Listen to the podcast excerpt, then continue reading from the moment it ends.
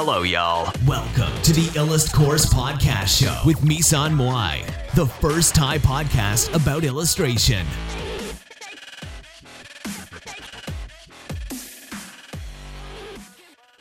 โอเค ถามว่าข้อดีของการ Copy คืออะไรนะคะ เอาเดี๋ยวเรามาเขียนกันก่อนนะคะ ข้อดีของการ Copy ข้อดีนะคะ ข้อดีคือ 1 เป็นเร็วนะคะ เป็นเร็วนะคะ เป็นเร็วเนี่ยก็คือเวลาที่เรา Copy งานของศิลปินคนอื่นเนี่ยเราจะเป็นเราจะสามารถที่จะ extract หรือว่าสกัดเอาสไตล์ของคนอื่นเนี่ยมาเป็นของตัวเองได้นะคะ แล้วทีนี้เนี่ยมันก็จะทำให้ตรงนั้นเนี่ยโปรเซสนั้นเนี่ยมันก็จะเร็วขึ้นนะคะ มันก็จะเร็วขึ้นแล้วก็คือมันก็จะทำให้ เราเนี่ยสามารถวาดรูปได้อย่างคล่องแคล่วได้ง่ายขึ้นนะคะ ง่ายขึ้นแล้วก็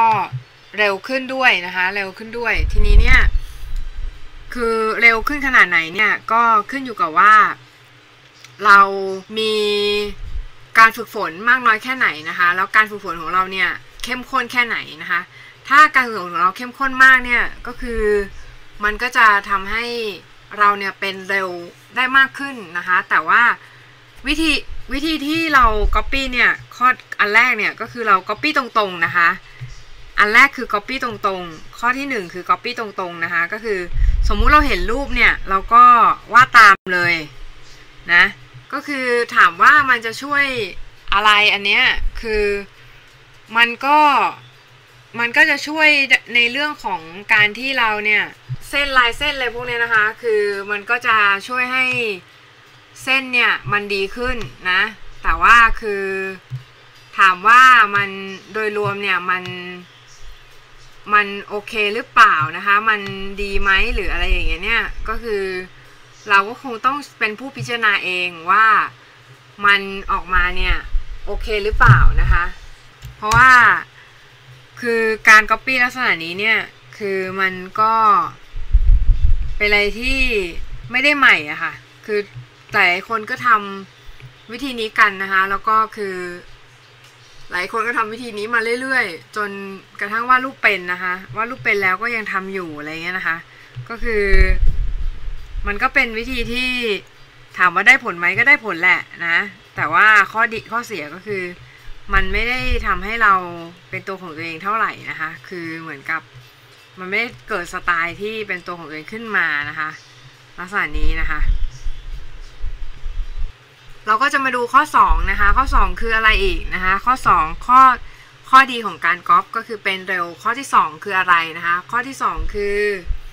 ไม่ต้องคิดมากค่ะ ไม่ต้องคิดนะเออไม่ต้องคิดก็คือ ตามตามที่เห็นเลยอะ่ะก็คือเราก็แค่วาดตามแบบ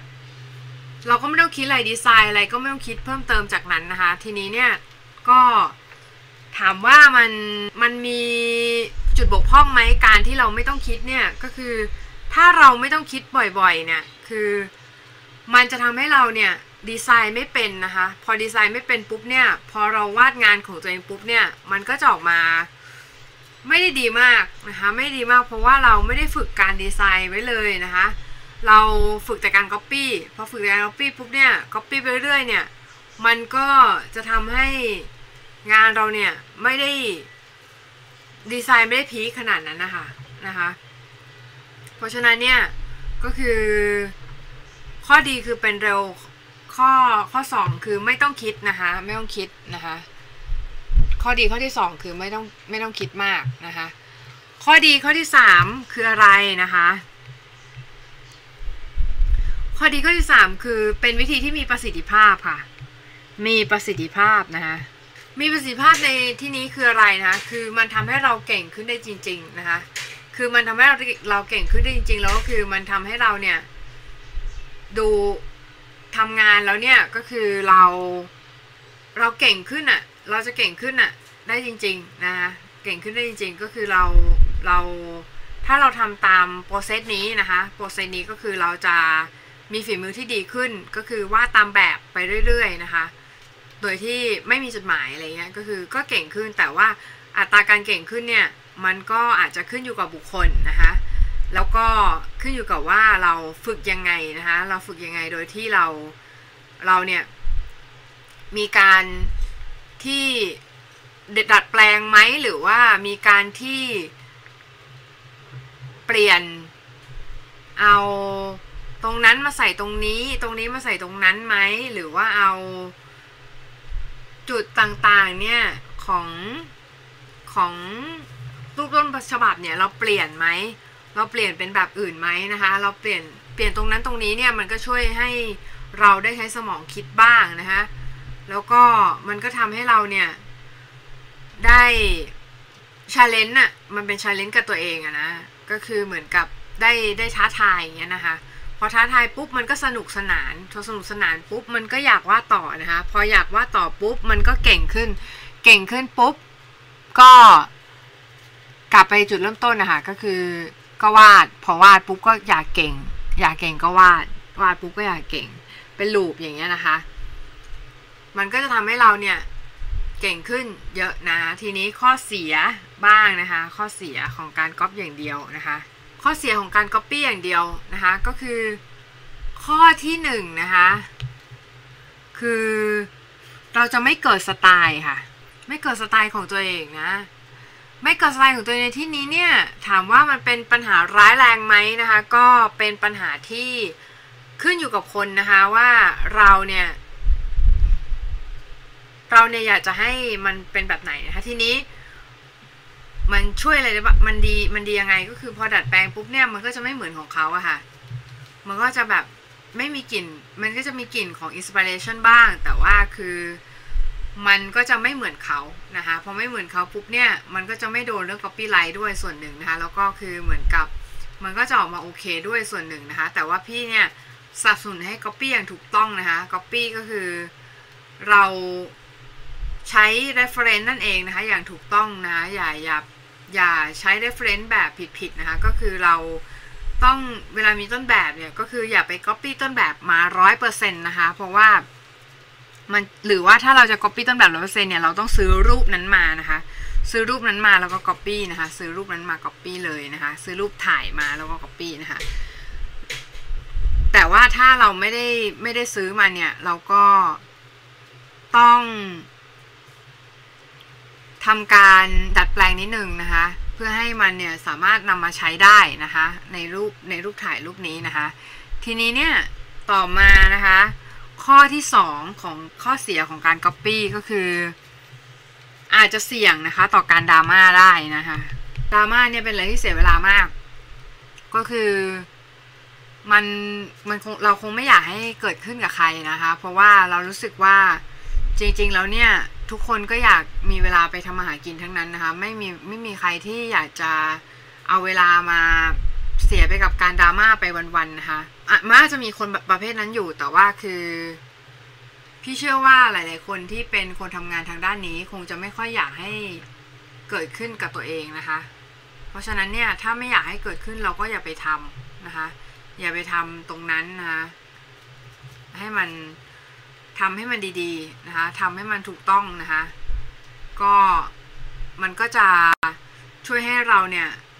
เกิดสไตล์ขึ้นอย่างยั่งยืนนะคะ แล้วก็โอเคขึ้นนะคะ คือไม่ไม่เสียนะคะชื่อเสียงแล้วก็อยู่ได้ยาวนานนะคะ อยู่ได้ยาวนาน ต่อมาข้อที่สามนะคะ ข้อเสียข้อที่สามก็คือ จะวาดรูปได้แบบ